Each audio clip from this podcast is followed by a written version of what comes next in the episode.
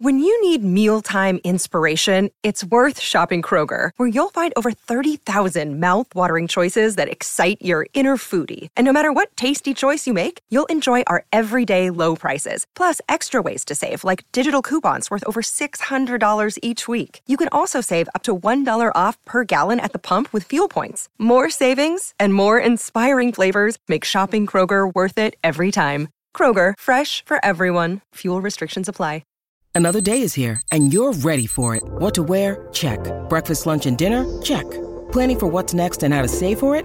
That's where Bank of America can help. For your financial to-dos, Bank of America has experts ready to help get you closer to your goals. Get started at one of our local financial centers or 24-7 in our mobile banking app. Find a location near you at bankofamerica.com slash talk to us. What would you like the power to do? Mobile banking requires downloading the app and is only available for select devices. Message and data rates may apply. Bank of America and a member FDIC.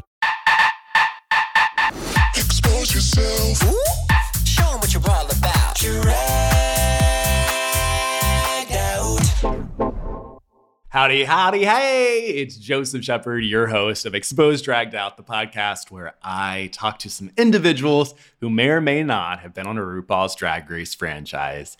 Now, today is Tuesday, and Tuesday means it's time for another Exposed classic. Going down into the vaults and bringing you some episodes of Exposed that you may or may not even know about. Now, these have been on my YouTube, however, they have not been in a podcast format. So we've taken the audio, we've taken all of that good stuff, and we've made them into a beautiful episode for you all to listen to. Of course, there's some new tea that you did not hear in the YouTube videos, so make sure to listen and hear all of that out. So excited that today's episode is with an icon. It is a legend. Her name is Lady Bunny, and Lady Bunny, um, if you guys do not know, is a great friend of RuPaul's did drag with RuPaul uh, back in the day at the limelight and stuff. It's just, it was so much fun researching Bunny. It was so much fun finding old pictures, seeing what Bunny used to look like. Watching videos of her performing with Ru. It's just crazy. So if you have the time, please go look up Lady Bunny on YouTube and just see all of the crazy things that was going on.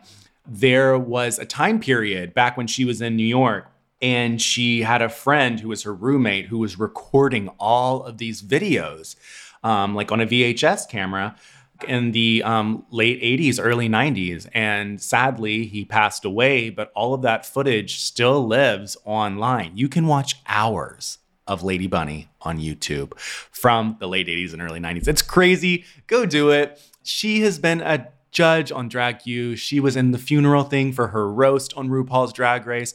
Lady Bunny is such an amazing person. She stands for a lot of great things. She's very high in, you know, the political environment and speaking her mind, not afraid to speak out against what is wrong. Also, I have seen Lady Bunny out of drag once. Go try to find a picture of Lady Bunny on the internet out of drag. Almost impossible to do. Enjoy the episode. You guys will love it.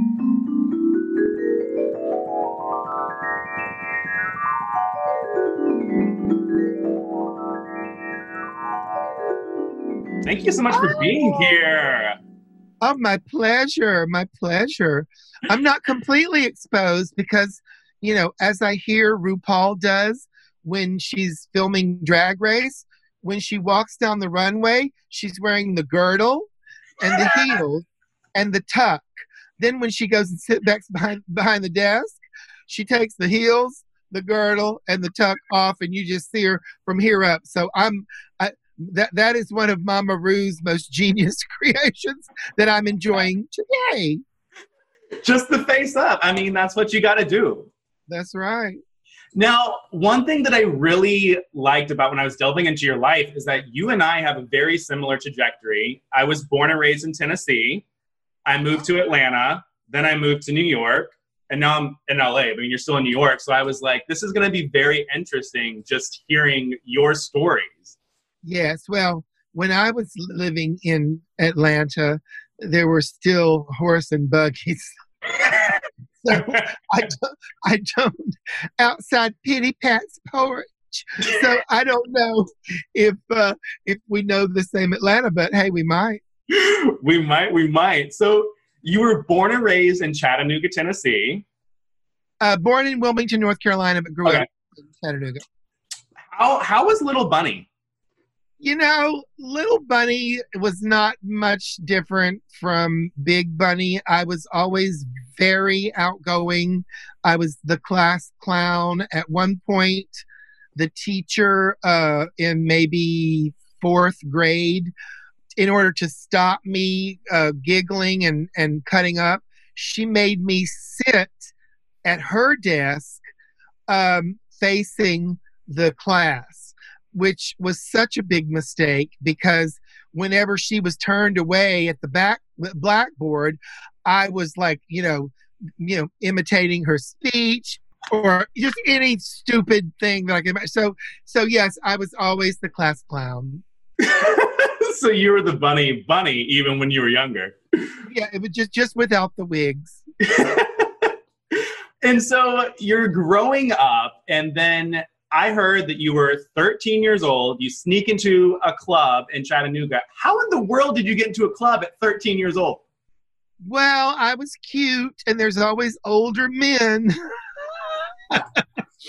who like young boys. And uh, at one point, I don't know if anyone remembers those uh, rayon disco shirts, but um, I had gotten my mom to buy one and wore it out to the club with this older, you know, guy and got very drunk, vomited on the shirt. He went home with him and he washed it and rayon shrinks and so i got home with my new you know shirt not fitting and my mother knew something was up so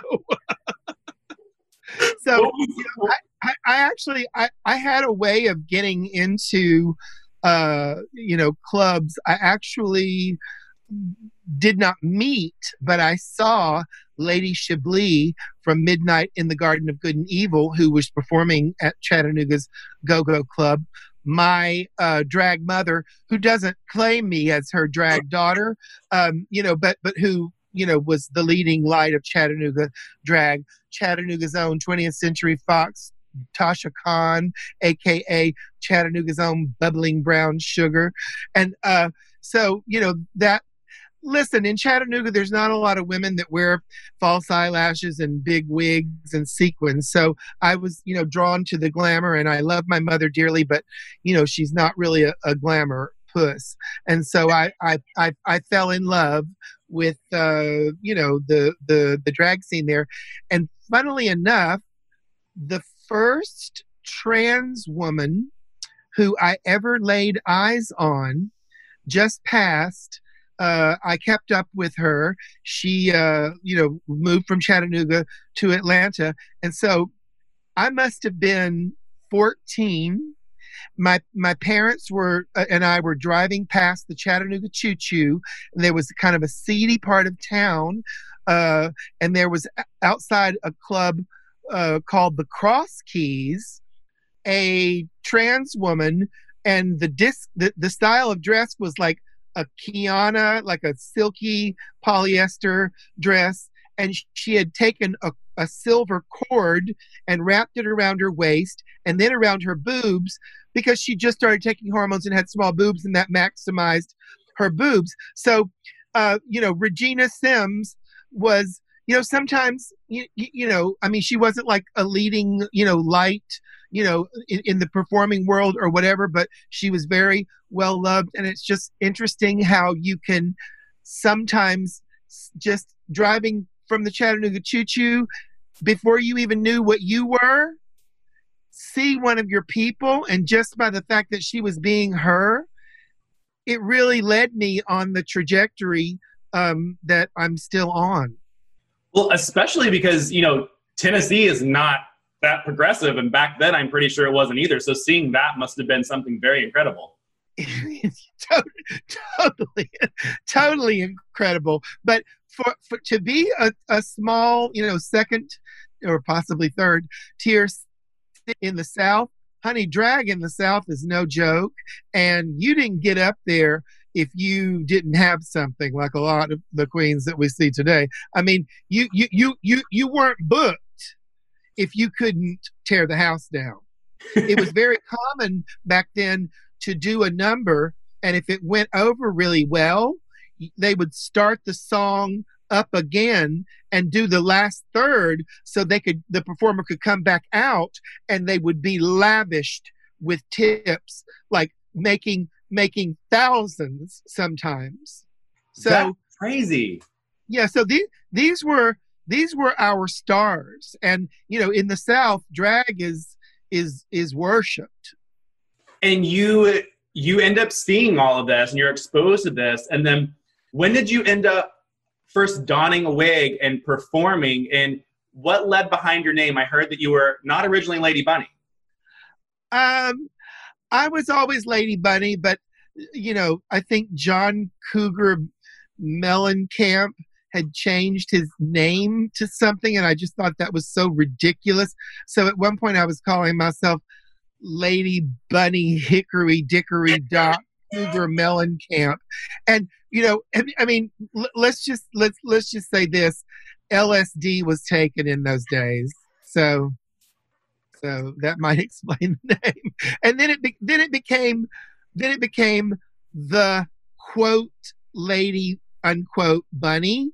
But then when you know my career you know gained some notoriety the press kept mixing it up and they would put the quotes around the. So it was like quote the unquote lady but as if there were others. So i just said honey just make it lady bunny. But Ru still likes to call me the lady bunny what was your first performance like? my first performance was in first grade and i was a big fan of barbara eden in i dream of jeannie and our our you know my elementary school had a um circus theme and so my mom made me kind of like that red short you know like genie vest with like the puffy sleeves not drag but like a turban and you better believe i had that slanted eye makeup basically the same makeup I wear today, but without, without the lashes. And so I was playing a snake charmer, and I've charmed a few snakes since then. And you know, so I was like doodling on some pathetic recorder where, wh- when in front of a basket, and there was a snake with an invisible string that would come up because of. And let's just say I've charmed quite a few snakes since then. If you know, but there were no strings attached. Instant So- started young. I did, I did. But so that was my that was my first uh you know uh you know drag performance. And i would get in drag for you know halloween. I mean no one really thought anything of it.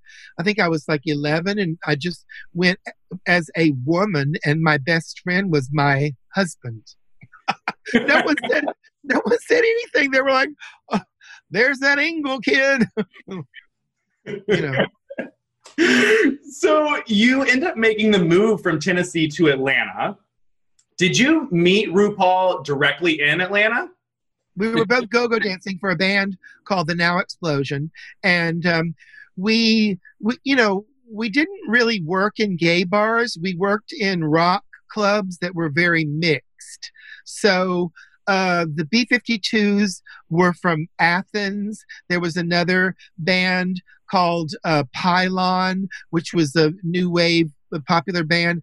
I'm pretty sure 10,000 Maniacs were from Atlanta. So there was a there was a live music scene, and uh, Larry Tee, who wrote Supermodel, uh, had a band called the Now Explosion, and Ru and I were their backup dancers, and we didn't really have an act. We just wanted to make the scene.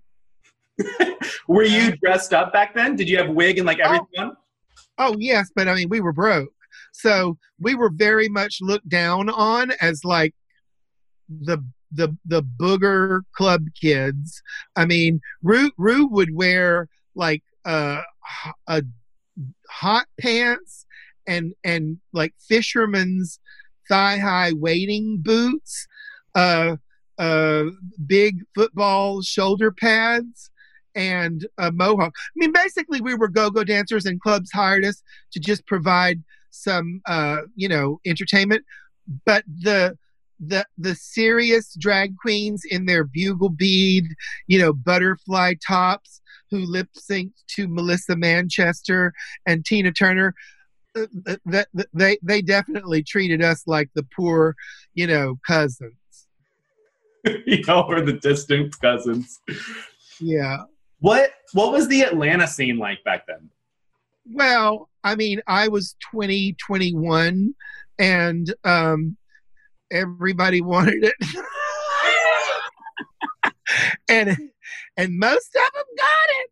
So it was, I mean, to, to come from, you know, like a smaller city, you know, like Chattanooga, to go to Atlanta, I mean, you know, all the gays lived in Midtown before they, listen, move wherever you want, but they moved out to, uh, uh, to be out by the malls. So they, they they killed their own, you know, paradise because everyone lived near the bars, so you never had to, to drive drunk.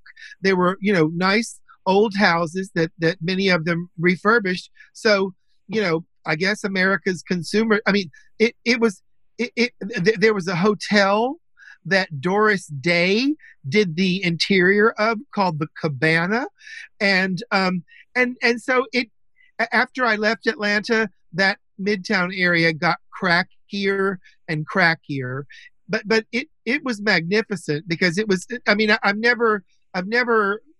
New York had that too. You know, it has a street scene, but so in so many uh, cities in this country, there's no street scene. So Mhm. this was us all together, and you know, friends with everyone. You know, walking you know past each other, and the the thing that really you know makes me you know scratch my hair is is when people say that Ru is transphobic because he wasn't back then, and you know we we we had apartments, but we were evicted, you know, you know, reasonably often, and and you know, I, I worked at Popeyes, and uh, you know, um, so we we were, you know, hardly living high on the hog.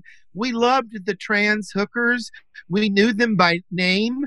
We, you know, we repeated what they said. You know, we we hung out with them. So if Ru is transphobic, th- that's a recent development, and and and and you know, in in the same way that when we moved to New York, we lived in the meat market when it was where the trans hookers plied their trade.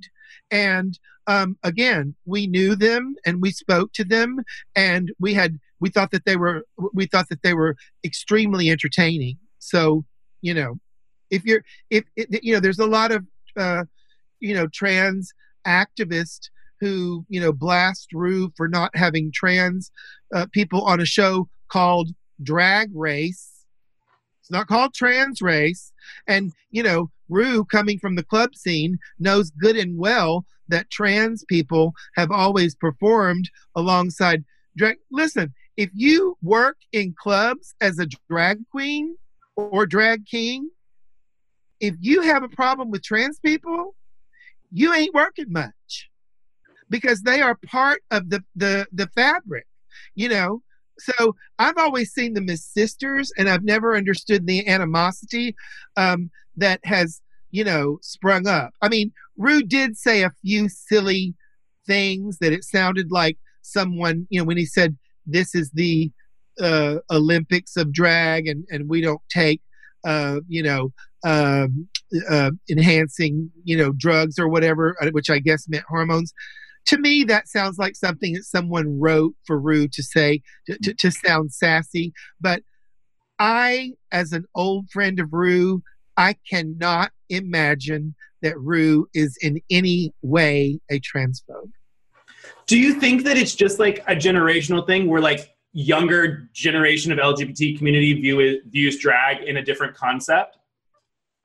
I think it's a generational thing where younger people are obsessed with pronouns, and they they are they are they like to put each other, you know, in in ter- in very rigid boxes of I am non-binary or I am, you know, uh, you know this or that. When the community was coming up, you know, d- developing in the 60s and 70s and we were just glad to have a community. We weren't we weren't trying to you know necessarily bash you know other members of the community. Listen, I'm not going to say there weren't any differences because there were, and and trans people were not treated well by the more bougie uh, gay men who kind of took the movement, which was started by drag and trans, and who and the trans wanted to uh, to help gays, lesbians, trans in prisons, and that was not an appealing goal for the more bougie, you know, we want to get married. You know, we. I mean, if you're living on the streets, marriage is not your concern, possibly. it's probably the least of the concern. Yeah, it's it's definitely it's it's divisive. hmm We're Well- we're a tiny community, you know. We're we're ten percent, you know. Uh, you know, there's a lot of people that don't. There's way more than ten percent that don't like us. I wish we could stick together. Yeah, and that's that's what we need. I think, it, especially now. Like I think that as we progress and like you see so much hate, especially because of social media and everything, everybody's hating on each other. When all we need to do is just be more of a community. Well, social media um, thrives on uh, outrage. You know, I mean, it's like a drug. You know, and I, and I, I'm, I'm guilty of it at times. Um, but you know, it it it. it it's it's a drug that, that you know oh can you believe this oh can you believe this you know i mean the way that people have attacked people who aren't wearing masks you know or aren't observing you know what they deem to be the lo- latest you know uh, social distancing guidelines. And you know i i follow the guidelines. You know i'm on the left politically but i have a problem with the shaming and the scolding. Whereas i believe that you know if if we were all more careful then we could flatten the curve and maybe get out of this sooner.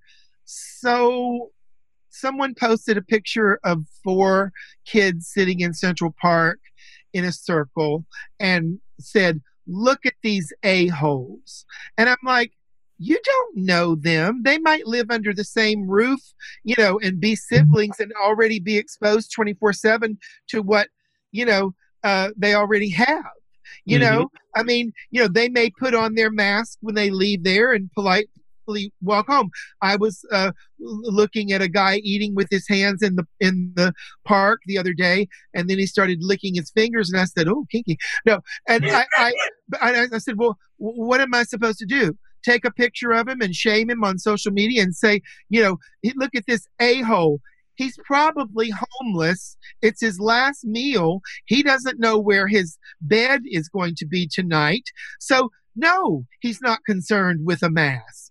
He doesn't have, he'd rather, you know, buy food or alcohol or something, you know. So we can't, we, you know, listen, we live in, in a in a world of people with different intelligence levels and and you know look at the shifting guidelines on the mask First, you don't need one. Then you do need one. Then you need the N95. Oh no, don't use those because there's a shortage and the nurses and the doctors can't get them. Oh, now you can make your own. Oh, well now those don't work unless you put a a a, a, a, a pantyhose liner in them. So there's a lot of mixed information out there, and I just I don't understand why people feel the need to scold others. You know, I'm not, I mean, I know we're all scared and we we want to stem the tide of the disease spreading, but being from the south, as you will possibly recall, you catch more flies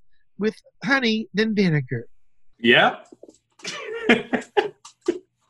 Speaking of a bee, you end up like moving your bee um, to New York in 1984. And did you do that with RuPaul or was that separate?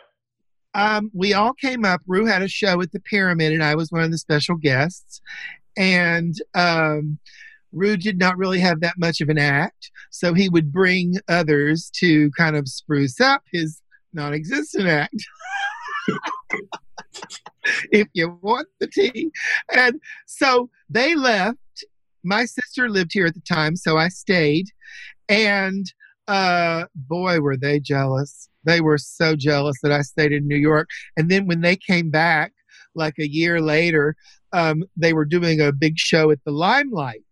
And the Village Voice put in a full color, full page insert that was a gorgeous picture of me that said, uh, Darling, Lady Bunny, I'm Lady Bunny, downtown, uh, uh, darling of downtown socialites, inviting you to come and see, you know, the Now Explosion in RuPaul. And girl, they were so bitter over that.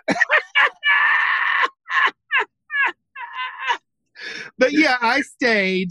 I mean, I, I, I, as soon as I got here, I told my, you know, roommates back home, sell my few possessions to pay my rent. I'm not back to Atlanta. I want, I want you to paint me a picture. So, like, let's say it's 1985. It's a Saturday night. You're taking me out. What's the vibe like, and where are we going? Saturday night in 1985. Yeah.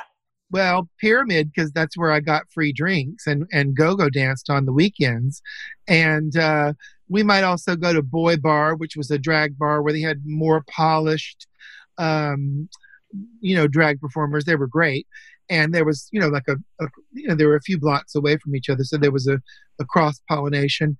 On a big night, we would go to Area, which was like this socialites club where they had you know elaborate installations um, where Lady Kier, uh, before she was in Deee-Lite, was often featured in them. Um, and, uh, you know, actually all kinds of artists were there. It was a celebrity hot spot. So when we really felt like we had, you know, like a snazzy outfit or something, and, and, and, and it probably wasn't that snazzy, but we thought it was.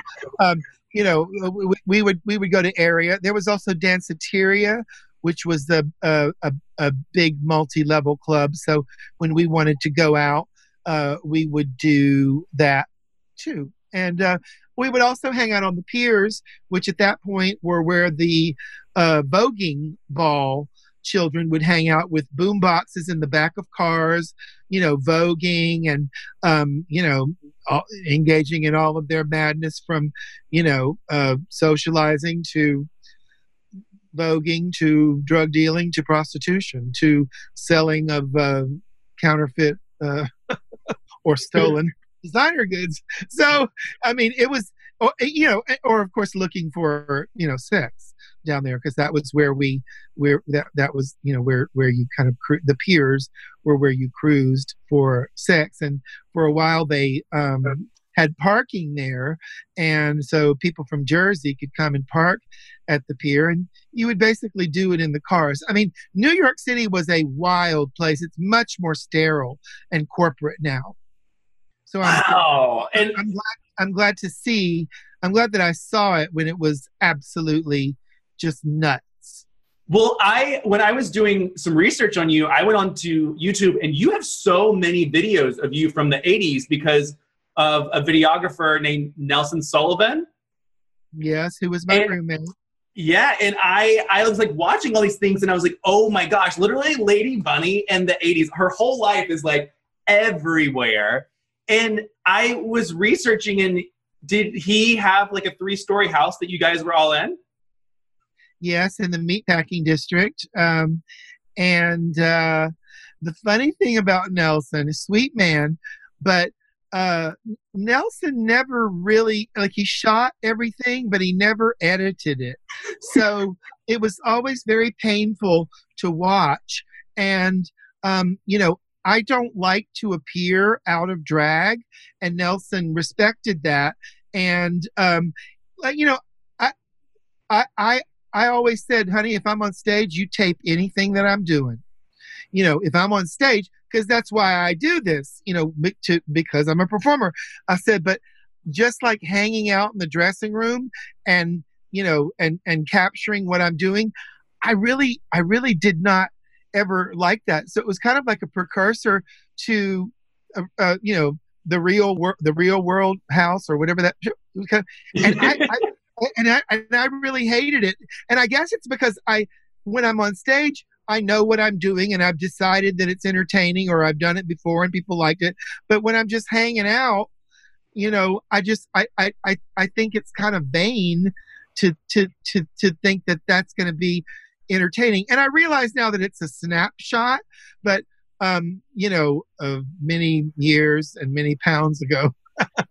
but um, but one my favorite video is when he you know, I was not in drag and Nelson had a dog named Blackout who was the closest thing to a boyfriend that I've ever had because I loved loved loved that dog and I have this uh, gift and uh, with children and pets to where I will psych them up and then leave them to their parents or owners.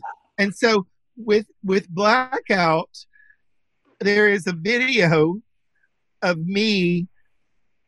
It, Nelson didn't want to film me because I wasn't in drag. I was I, I would we had a big living room. I I would wiggle my finger and from across the room I could make Blackout the dog bite his owner. it was, and I mean, people assume that it was witchcraft, but it was, you know, I mean, I didn't really know what I was doing it, but I just love that dog so much. That was that. That's my favorite video where I'm tormenting uh, Blackout. and some of that footage I saw was in your recent documentary Wig, which was on HBO, uh-huh. and that was all about Wigstock, and you end up forming this whole thing back in the 80s what inspired you to do that? And what was that like seeing it go on for such a long period of time? Well, we had a great run of like, you know, 20 years, but then it, you know, it rained and that's the the horrible thing about outdoor events. It rained a couple years in a row and we lost, you know, uh, our shirts. And so, you know, we did it one more time and we broke even and at that point I was in my 40s. And I just said, Mama, how do you work for three years to break even? I was like, that's not, that's not, that's not a very good plan, is it? and so, um, so we, we, we took a break and we took a break for, I think like 15, 20 years. We did do a couple of events, like a, a couple of Wigstock cruises, but then, um, uh, Neil Patrick Harris and his boyfriend David Burtka approached us about, you know, rebooting it for the uh, HBO uh, documentary Wig that was out last summer. So um, I would love to uh, possibly do it again, uh, but New York City has changed.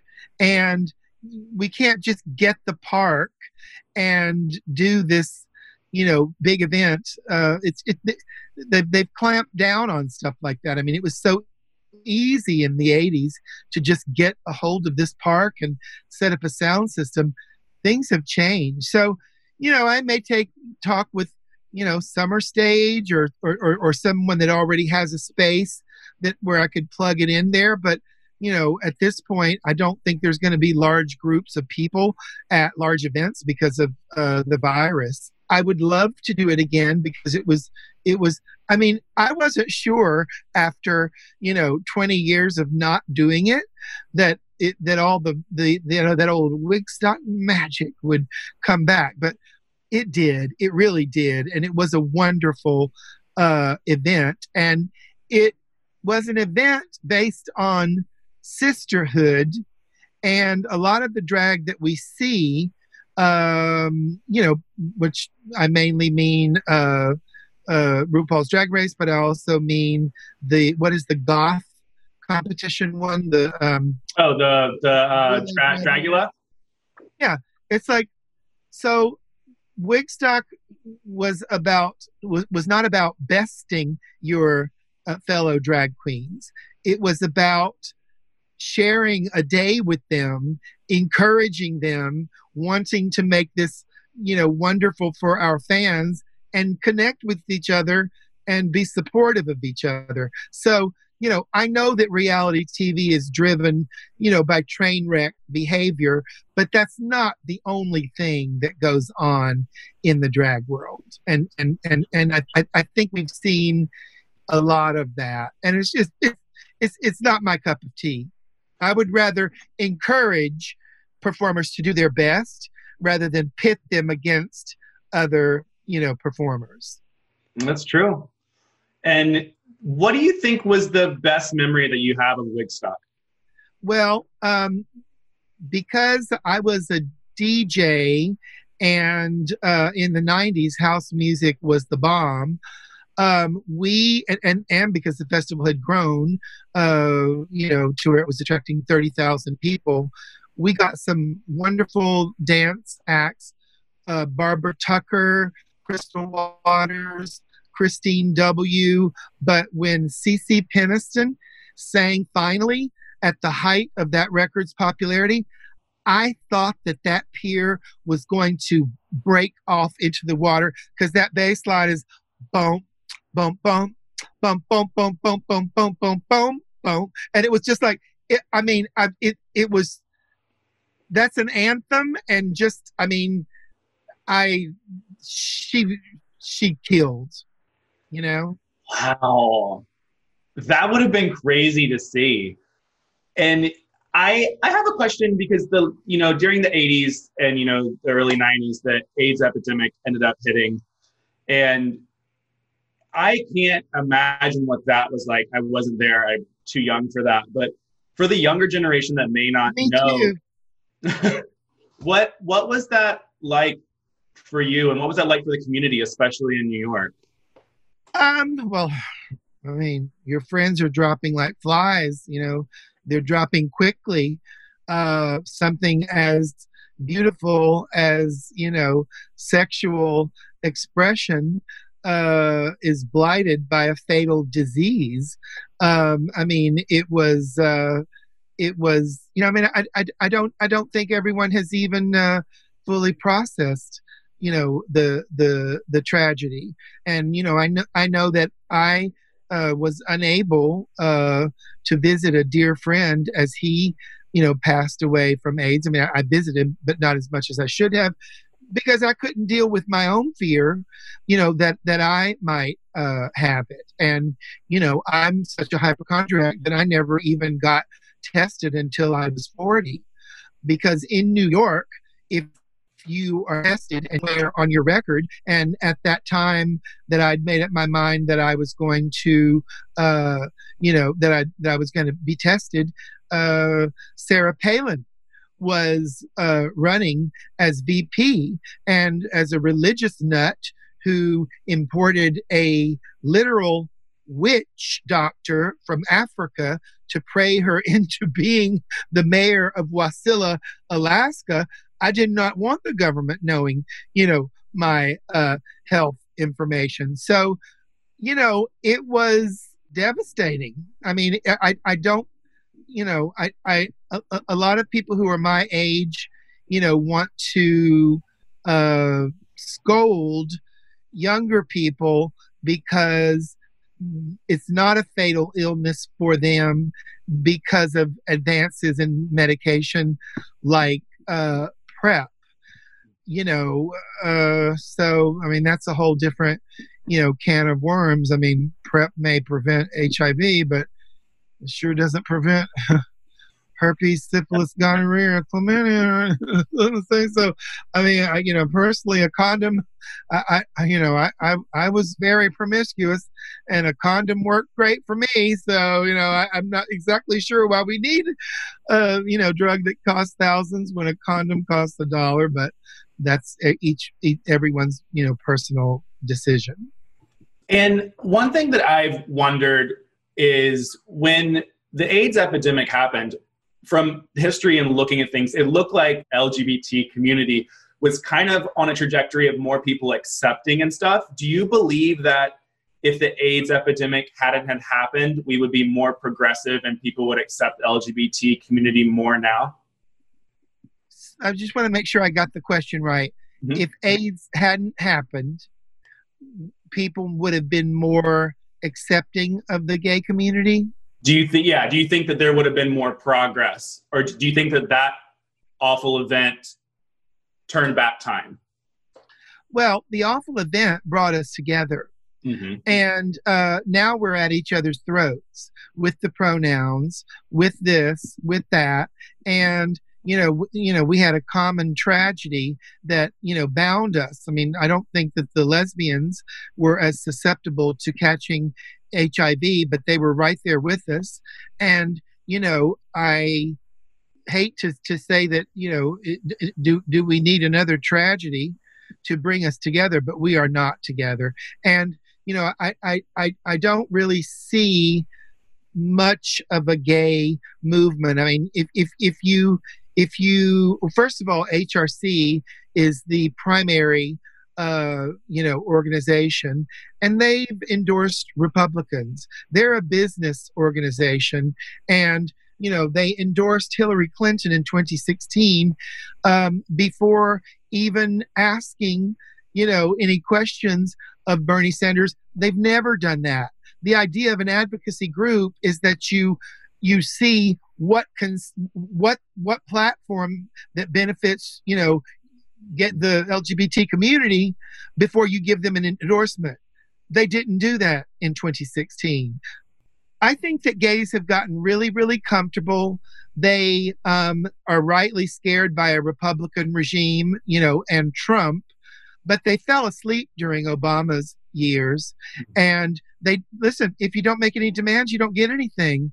And, you know, to hear Obama uh, say, oh, well, you know, I've evolved on gay marriage. Uh, I believe he said that his kids play with um, uh, a gay couple who lives near them, and so he evolved on gay marriage. And I'm like, uh, actually, you're meant to be a leader with a brain, and it doesn't make any difference who moves in next to you. That's like happenstance. And did an Israeli couple move in with you because you gave 30 billion, the biggest payment ever to Israel, when Obama was supposed to be the chillier one to Israel than the Republicans. So, you know, it's like I, I found that to be a really plus um, every president breaks bread with a religious group called the family. It's a right wing think tank. And do you remember the kill the, the, the gays bill from Uganda? Mhm. They they created that. They created that, and every president goes and breaks bread with them. If you're an ally of my community, you don't break bread with them. Now, Obama did chastise them at, when he went to speak at their annual prayer breakfast. But if you're creating, I'm sorry, I see that as a, a as a, uh, a a Broadway out of town tryout. When you're when you are uh, you know when a religious group in the U.S. is is creating kill the gays, you know, bill in uh, you know Uganda, that's my enemy. That's my brother and sister in in Uganda's enemy, and I don't want any politician that acts like they're on my side to set foot in their meeting. They should be denouncing them. Yeah. Listen, gay marriage, we got gay marriage. That is a goal of moneyed gays for the most part, because it's a marriage is about property transferal. I'm not saying that there aren't, you know, gays who are not wealthy who are in love and want to get married. There are, but like a friend of mine went to the celebration for uh, gay marriage in New York. He said he was the only person of color there. So if you're if you're not if if you don't have money to will to your spouse, you know, when you die, you know that that's that's I mean th- this this is this is what Edie I did that event with her in the Hamptons every year and now I can't remember her name. She passed away. She was lovely. Uh, anyway, I mean she she was like the test case that you know that helped it happen and you know that was that was the argument that she wanted to be able to to will you know her her her significant other uh you know so it's like now we've got to now that we got that you know goal of marriage we've got to work on the fact that you know half of the states in the country i think it is you can be fired for being gay you can be denied housing from being for, for, for being gay. And i'm sorry i just don't see that uh, as a demand. I don't see that um, i don't see people demanding that. I see people who think the gays who think that they're politically uh, you know involved you know running around saying hashtag hashtag love is love well i'm sorry that's not a legislative agenda A good point. That's really that's really really smart words, and I think that you know I I didn't necessarily look at it from that perspective. That's a good perspective, especially to look at it from. Now, well it's just like are, are we too comfortable are, are Yeah. the are, are the ones leading these groups not worried about getting kicked out of their homes because they have money and they're not going to be kicked out of their homes or they have a good job basically. But if we're really going to care about the less fortunate ones which is what the drag and the trans that started you know stonewall were, were saying you know? So it's like are we going to be a bougie movement or are we going to be a, a movement for all gays? Because i think we need to to be both. Yeah. Now, one big illusion of Lady Bunny that is that nobody has ever really seen you out of drag. And you know, I saw a few years ago that you do identify as trans. So, is the bunny persona your true identity, or is there somebody else under all the wigs? oh i don't identify as trans Oh, you don't. no the new york times called me a trans superstar and i just giggled at it you know uh because uh you know honey it, it, I, i'm a drag queen but here's what most of my trans friends have at some point in my life said bitch when are you going to transition you know you're a woman and i say darling i may sound like a woman and sometimes i may look like a woman but all I have to do is look down at my foot. That ain't no woman's foot. There- there's no there's no pedicure. There's no nail polish. There is no uh you know there, there, there there's there, there's no footwear that's going to make that look like a woman's foot. So you know, look, I mean, I th- this is what I mean about putting people in boxes. So although I'm not trans and I don't want to take hormones and I don't want to, you know, uh, have gender reassignment surgery, there's a reason that I've done drag and gone to work in women's clothes clothing for over 30 years because there's a lot of, you know, femininity in me that I want to express. So while I don't feel the need to say, "Oh, I'm non-binary" or "I'm, you know, this and that," I mean, I am. I just don't like to make a big deal out of it. Mm-hmm. And you know, I mean, I feel like, I mean, I, I mean, I look like a drag queen. You know, I mean, I'm a drag queen. But you know, so, someone said something interesting in Wig the movie where they said that a lot of their uh, the best drag queens were closet trans, and there's different degrees of trans. You know, like for example, if I, well, I'm not not doing it now, but but I would never put my uh, ad for sex on Grindr to meet men, a man. I would put it on like you know Craigslist, Mm-hmm. you know, uh, T for it trans for for for men or something like that. So I mean, you know, I, I I definitely have a gender identity that's in between, but I just don't like you know making too much of the labels and you know if you know like my own hair is about that long and it's blonde and sometimes i'll go check in at the airport back when i used to have a career in travel um, you know and and sometimes they'll just catch my general swish and they'll address me as ma'am. Well i don't fly off the handle at them. They're at their job. That's a term of respect and right now there's only two ma'am and sir and i just giggle and i think crazy whore you don't even need to put five wigs on your head and glue stuff on top of your eye, eyelashes. I mean, I don't know what kind of woman they think that you're trying to be because I'm not wearing any, you know, uh, female attire, you know, or heels or, or you know, makeup. Well, maybe a little concealer, but um, you know, it to, to me when they when they get my you know if they call me ma'am, it just makes me giggle. You know, Yeah. they're just, they're just at their job trying to use a term of respect. You know, they're they're, they're not being malicious. Yeah. You know, a, a friend of mine did a uh, was doing the door for me on uh, Christopher Street uh, at Stonewall, and very nice, very handsome guy, just called out to a group of young gay people and said, "Hey guys," one of them's head swivel around and said, "Guys," and I'm like, "Guys means hey, you all." If you this is literally one of the nicest people that I know, like nice looking, sexy, friendly. I mean, I just, I, if, if you've got a problem with that, you're looking for a problem. Yeah. And, and, and from climate change to Medicare for all to the global pl- pandemic, you know, I'm going to focus on the bigger problems. So your friend RuPaul in 20, 2009 comes out with some show. It's called RuPaul's Drag Race. So a lot of people want to know: Were you ever asked to be a judge on that show? Ever? Uh, no, but I was a judge on Drag U. Yes. Would you ever become a judge if Ru asked you? I might.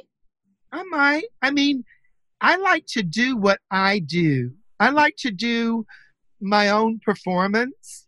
And so I'm not so concerned about judging other people. And the funny thing is, um, you know, the younger queens uh, sometimes spend hours on their makeup with like, you know, expensive specialty products and lace fronts. They're far more polished than I was. So when I did do the judging thing on Drag U, I said, you know, I'm going to have to have a hair and makeup person because they're going to be reading me because I don't look as good as the, the, the, the, the I mean, my, I'm, I'm, I'm not known for, you know, precision makeup. And now that my eyesight's going, woo, get ready for Alice Cooper. I'm so glad that you laughed because no one knows who that is now. But you know, anyway, uh, yeah, I, I, I. One thing that bugs me about the drag explosion is that we spend so much time talking about drag, old drag versus new drag.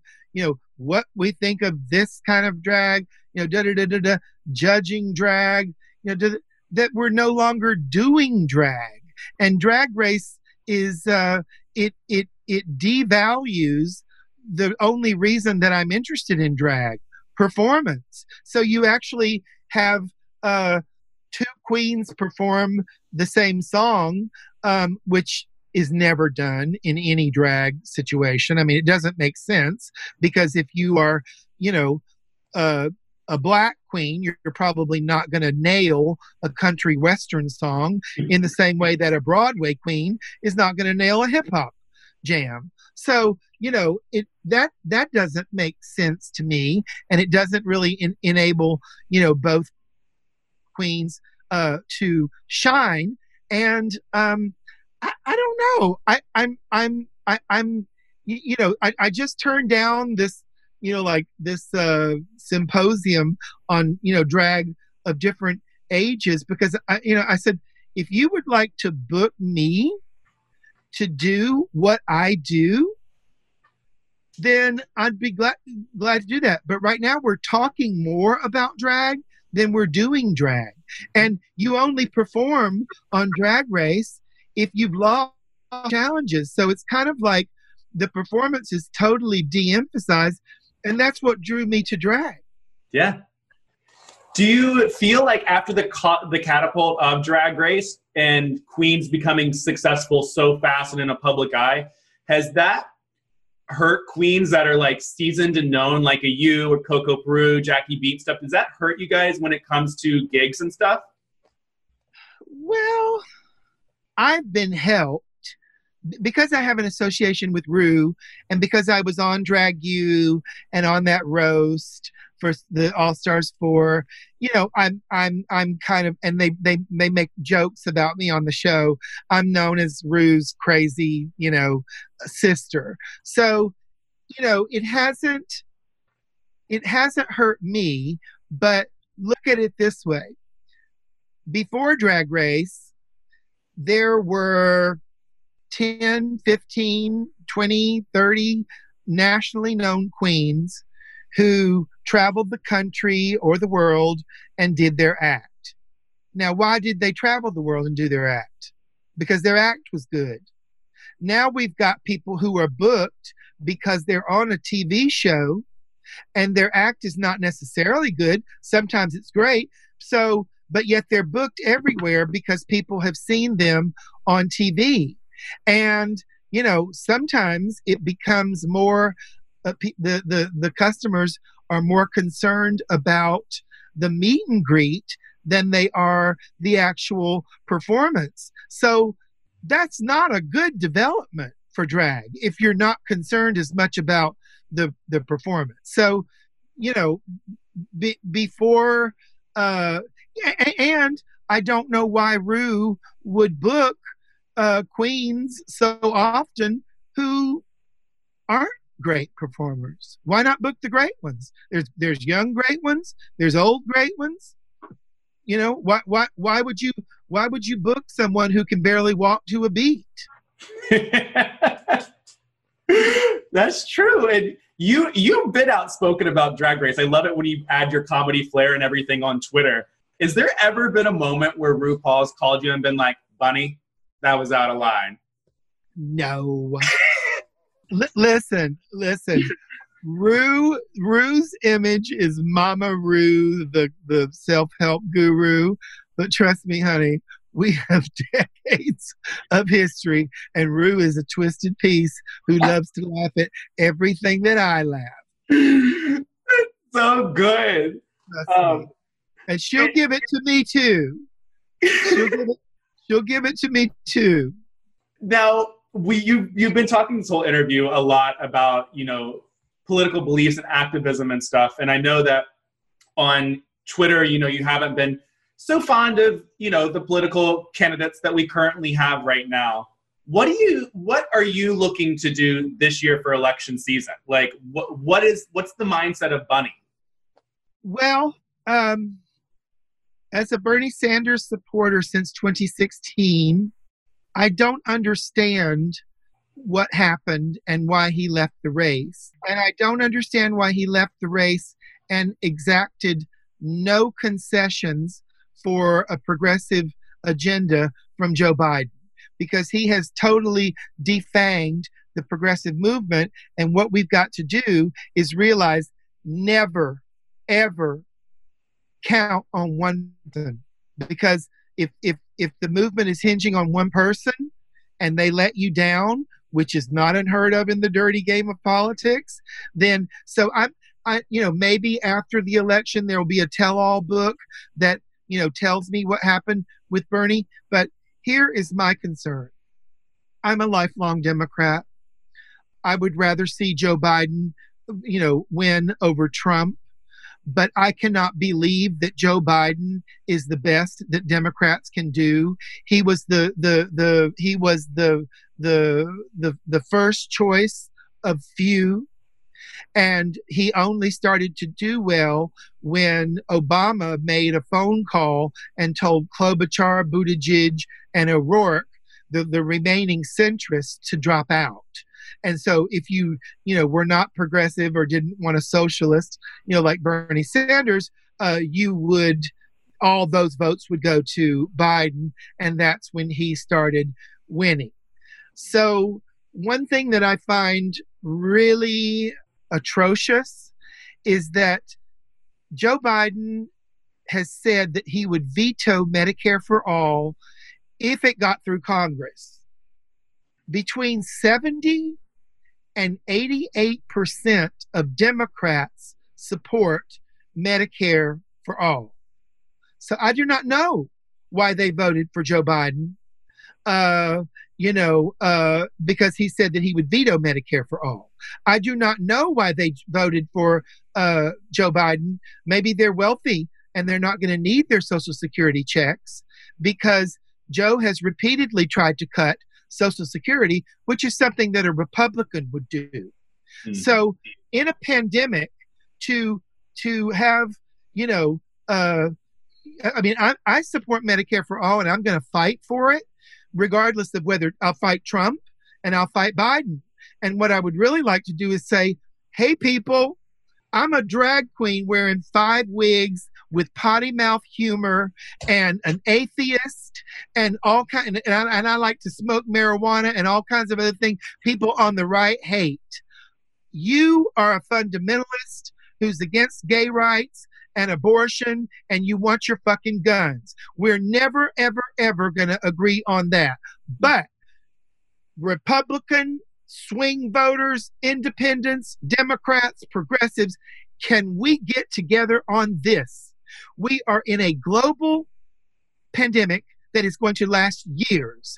Can you join me in pressuring your elected officials to go for Medicare for all, which a majority support? So if, if Joe Biden just is saying he would veto Medicare for all and 88% or 70% of Democrats want it and like 50%, but why is he the nominee? Mhm. he's not representing the majority of Americans.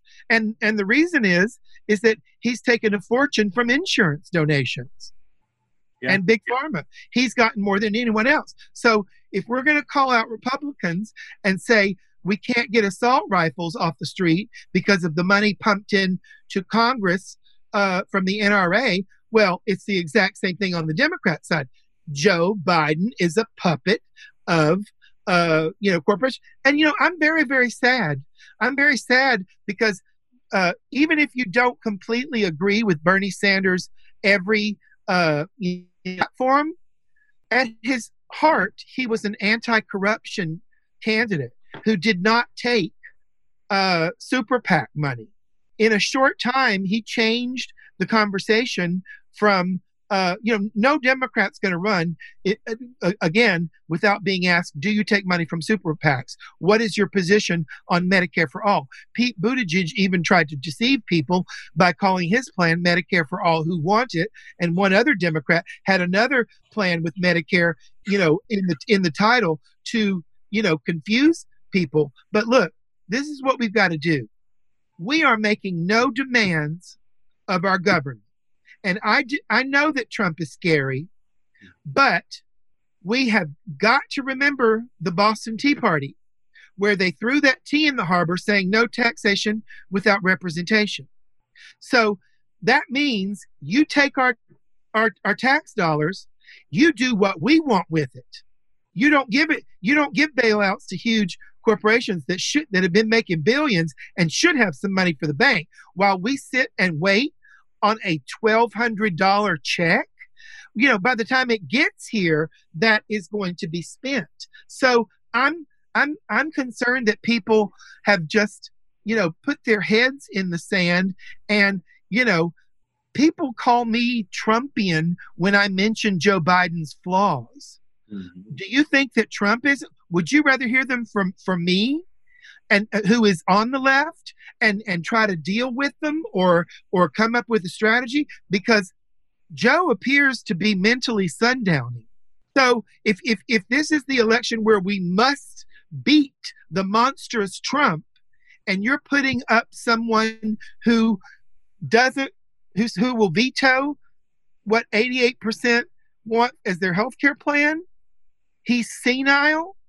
He has lied his ass off in the campaign. I mean, with ridiculous stuff like claiming while campaigning that uh, he was arrested with Nelson Mandela in South Africa and had to retract that after it being part of his stump speech. I mean, Joe Biden, uh, he has name recognition, Mhm. but he was bounced out of his first campaign for plagiarizing someone's speech. I mean, he has. So it's like, how do you get rid?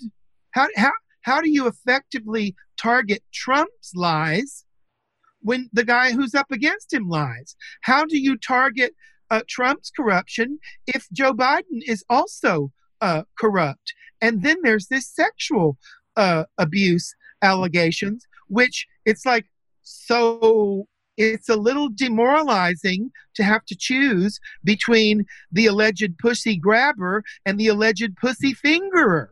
Mm-hmm.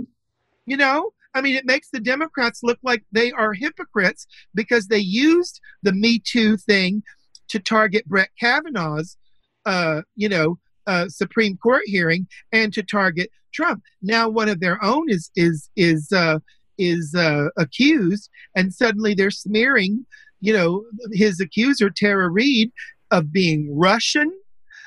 I saw one article that said that she bounced a check. So you ain't, have you have you never bounced a check?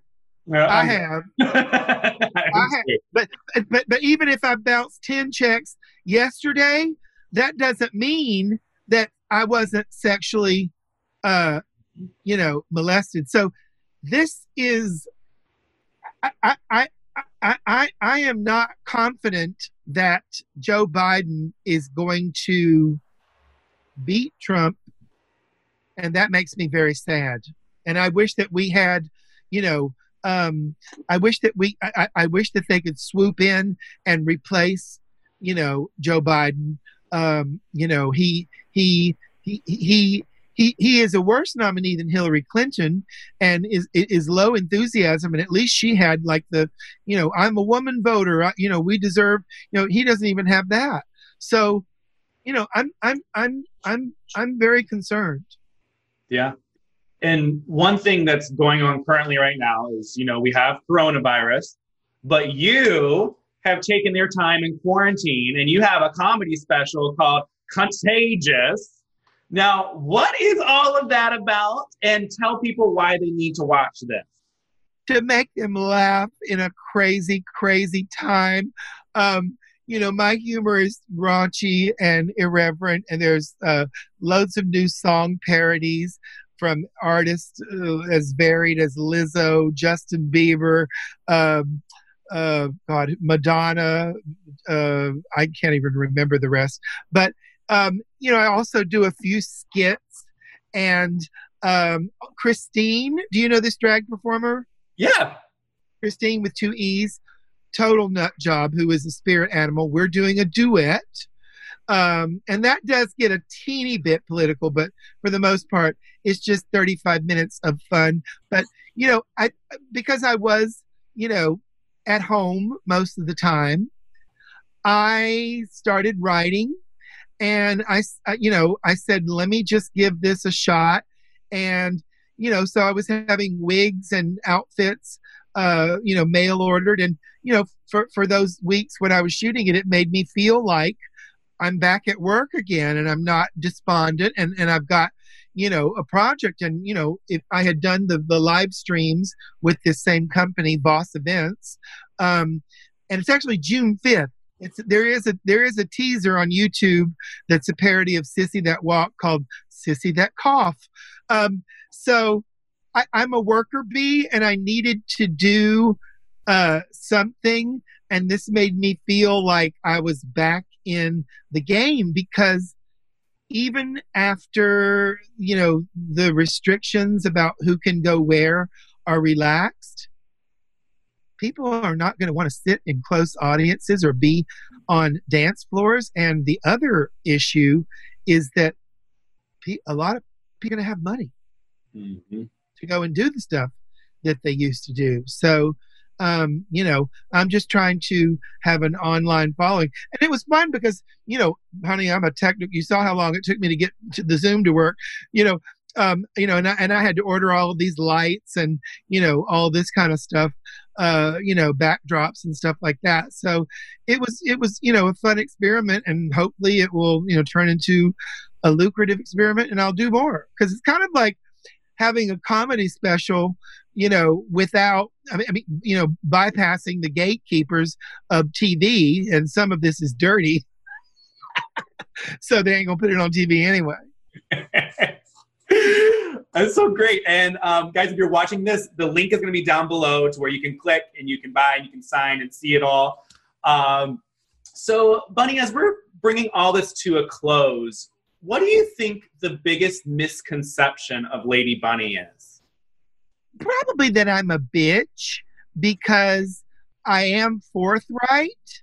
I mean, I, I'm I'm not the type of person to attack people, but since my you know act can be part daffy, part you know bitchy, then if you just know me from the stage, you know you might think, "Ooh, she's she's she's rough," but you know I'm actually not. I, actually, whenever I travel to places where I haven't been, uh, you know, been, they're like one suitcase, no assistance. You don't want any drugs or drinks. You're like the low maintenance diva, and I like. I like being the low maintenance diva because, honey, you know what? With some of the stuff these people are asking for, darling, you're gonna get that once and then they're not going to have anything to do with you. So you, you, you, you. I, I think it's important to to be easy to work with, and I'm sure there will be someone coming out of the, the woodwork saying, "Well, you sure were a bitch in Phoenix," you know. But but but that's a you know that's a 30 year plus career. There will be a few slip ups. and what is a message that you have for especially the younger lgbtq community um, that you believe that they should know or they should appreciate about the older community? Get your ass out in the streets and make some demands you know? I don't see that. I see i see some of it but you know i i i, I get your ass in the streets and make some fucking demands. Organize I mean, if you were to ask the average person uh, who was young or gay, what is the gay agenda? What are we fighting for? In addition to a parade, you know, obviously, AIDS was so frightening that we were bound together for our own survival. But you know, what is it now? The ACT UP was a very well, well you know what? For example, there was a reclaim Pride Alternative Pride last summer.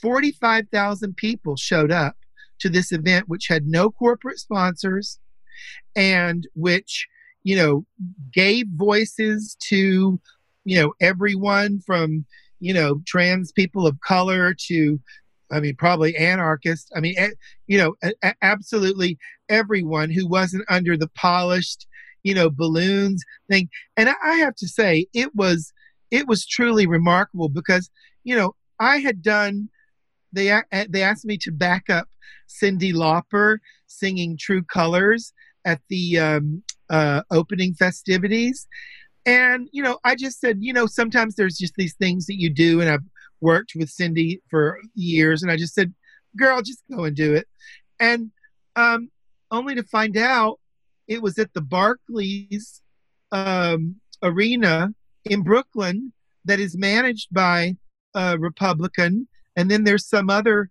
uh, owner of it that has had, you know, dalliances with anti-gay stuff. So we have to be aware that sometimes these big events are shooting us in the foot. I mean, they had Billy Porter, Laverne Cox, Cyndi Lauper, tons of drag race queens. And I got home from there and I and, and, and I did a little Googling on the Barclays Center and I was like, I've been duped. I've been duped by into donating my services just because I wanted to be a part of a community event. I've been duped by powers that be that actually hurt my community and want to legislate against my community and give money to people who vote to legislate. So we we've got to be a little smarter. We've got to do a little bit of digging. Yeah, and get out there, like you said, and actually try to like you know support the cause and push things forward and speak up. Because if you don't speak up, nothing's going to happen, nothing's going to change, and it can go right back to years and years ago, go right back in reverse. Exactly. Exactly. Well, thank you so much for being here, Lady Bunny, and talking to us and exposing your life. Um, and guys, be sure to check out Lady Bunny's special, her comedy special, Contagious. The actual link will be down in the description, so you can click that and go straight to it. It's available June 5th. And Lady Bunny, are you on the socials? Where can people find you on these socials? Yes, Instagram is official underscore lady underscore bunny. Twitter is at Lady Bunny 77 and Facebook's just Lady Bunny. Of course. Um, if you guys like the video, be sure to like, subscribe, comment, tell me your favorite part of Lady Bunny. Um, and until next time, guys, I'm Joseph, and that's Lady Bunny. Thank you. Expose yourself. Show 'em what you're all about. Drag